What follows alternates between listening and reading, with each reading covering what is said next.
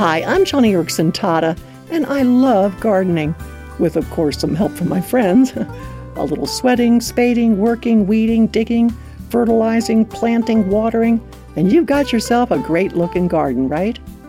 Someone once observed that spring is winter defrosting, and he was right.